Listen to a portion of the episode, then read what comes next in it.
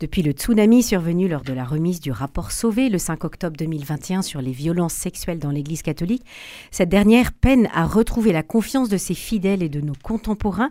Comment alors restaurer cette confiance? Nous en parlons avec monseigneur Xavier Darod, responsable du pôle provincial pour la prévention et la lutte contre les abus. Bonjour monseigneur. Bonjour à tous.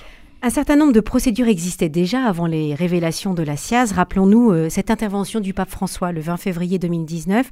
Le peuple de Dieu nous regarde et attend de nous non pas de simples et réductrices condamnations, mais des mesures concrètes et efficaces.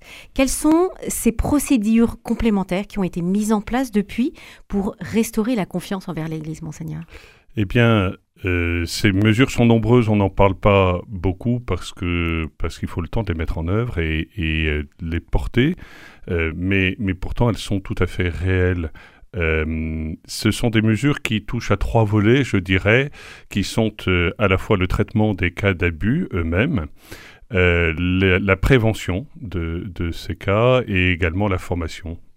Alors si on prend le, traitement des cas d'abus, qu'est-ce qui a été mis en place pour euh, restaurer la confiance? Eh bien, dans chaque euh, euh, diocèse, nous avons désormais des cellules d'écoute qui sont à la disposition des uns et des autres et qui sont de plus en plus formés. Nous avons monté plusieurs journées et week-ends de formation de ces écoutants. Donc, euh, ils sont euh, euh, accompagnés, ils sont formés, ils ont la possibilité de relire aussi leur propre expérience. Et dans chaque diocèse de la province, nous avons mis en place également des délégués épiscopaux pour la, la, prévention et la lutte contre les abus.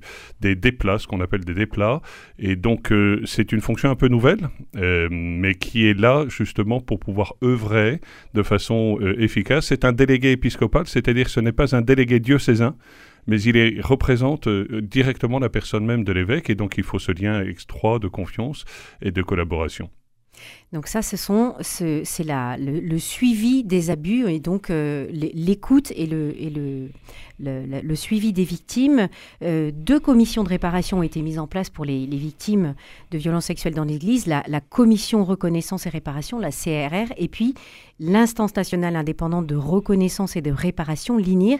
Elles ont quand même reçu plus de 2000 demandes.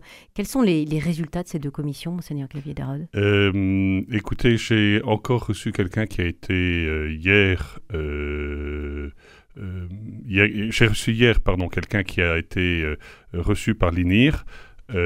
qui, qui m'a eu la délicatesse de m'envoyer un bouquet de fleurs, enfin des remerciements, etc. Donc ça, ça me touche aussi au milieu de, des difficultés que, que, ces cas représentent, justement pour pouvoir dire sa gratitude et, justement entamer ce travail de réparation. Je ne dis pas que ça marche pour tous les cas, parce qu'effectivement, ce sont des sujets tellement douloureux, euh, notamment euh, certaines victimes estiment que quel que soit le montant de la réparation que l'on puisse donner, ça ne sera jamais assez. Mais néanmoins, pour un, certain nombre de personnes, cette reconnaissance de leur statut de victime, une lettre du président de la conférence des évêques de France qui est également attachée à cela, une réparation financière, une écoute, tout cela permet en fait d'engager aussi un processus de réparation.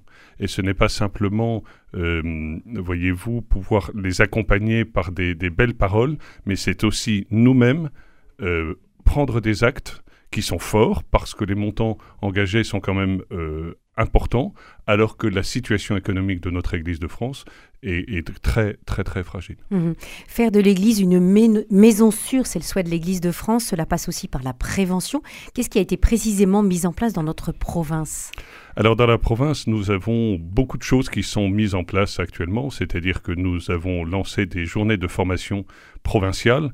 Il y en a eu une en janvier. La prochaine aura lieu le 25 janvier prochain ici à Toulouse. Elle est à destination des prêtres, diacres, euh, laïcs en mission, euh, ecclésiales, tous les responsables en fait d'église. Et donc elle rassemblera ici euh, autour de personnalités éminentes. On a un panel euh, extraordinaire. je ne sais comment ça s'est fait, par relation, par amitié, mais on a vraiment des gens extrêmement euh, compétents et qualifiés qui viennent, c'est important. Donc ça, ce sont ces journées de, de, formation provinciale, mais par ailleurs, dans chacun des diocèses, nous avons désormais la mise en place d'une charte de prévention, d'une charte de bienveillance qui est désormais actée dans chaque diocèse. Également, toute personne qui intervient auprès des mineurs et des personnes vulnérables doit désormais présenter aussi un extrait du casier judiciaire, un B3, ce qui est une procédure tout à fait normale dans le cadre du ministère de la Jeunesse et Sport, par exemple, lorsqu'on a des activités avec des mineurs ou des personnes vulnérables. Et puis également, il y a euh, donc une formation qui est dispensée soit en présentiel, soit à distance. Et donc, euh, depuis, euh, on a lancé ça au mois de juin, on a déjà à peu près 1800 personnes dans la province qui sont formées.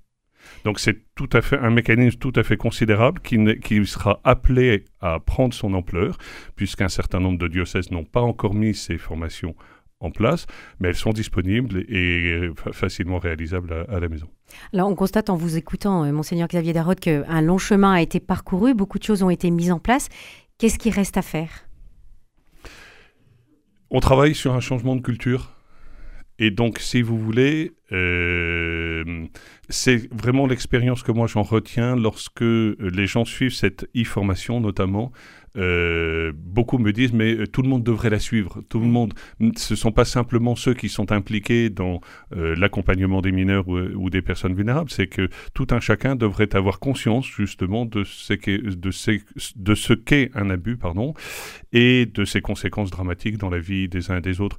Je vous rappelle le rapport de la CIVI, ce sont donc c'est hors euh, structure ecclésiale, mm. c'est-à-dire ça touche l'ensemble de la population française, ce sont 160 000 cas d'abus sur mineurs par an qui sont commis en France. Et dont une, grande partie se, commettent au sein de la famille. Alors énormément, 70% euh, se commettent euh, au sein de la cellule familiale.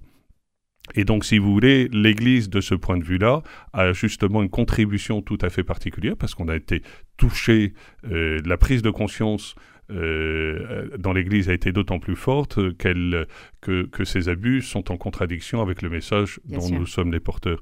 Et donc, euh, euh, c'est pour cela, par exemple, que lors de la journée de formation en janvier, nous aurons des gens de la Civise, nous aurons des gens du CRIAVS, nous aurons des gens de France Victimes, justement pour bien montrer que cette question des abus n'est pas simplement une question de, l'Église, mais est une question de la société tout entière, à laquelle l'Église, évidemment, peut apporter sa contribution de son expérience, parce que nous avons, euh, vous voyez, lancé dès le mois de juin cette formation. On a plus presque 2000 personnes déjà formées, donc c'est tout à fait significatif. Donc voilà, cette journée de formation provinciale le 25 janvier 2024. Merci beaucoup, Monseigneur Xavier Darod, responsable du pôle provincial pour la prévention et la lutte contre les abus, tout ce travail qui est fait pour restaurer la confiance envers l'Église. Merci à vous.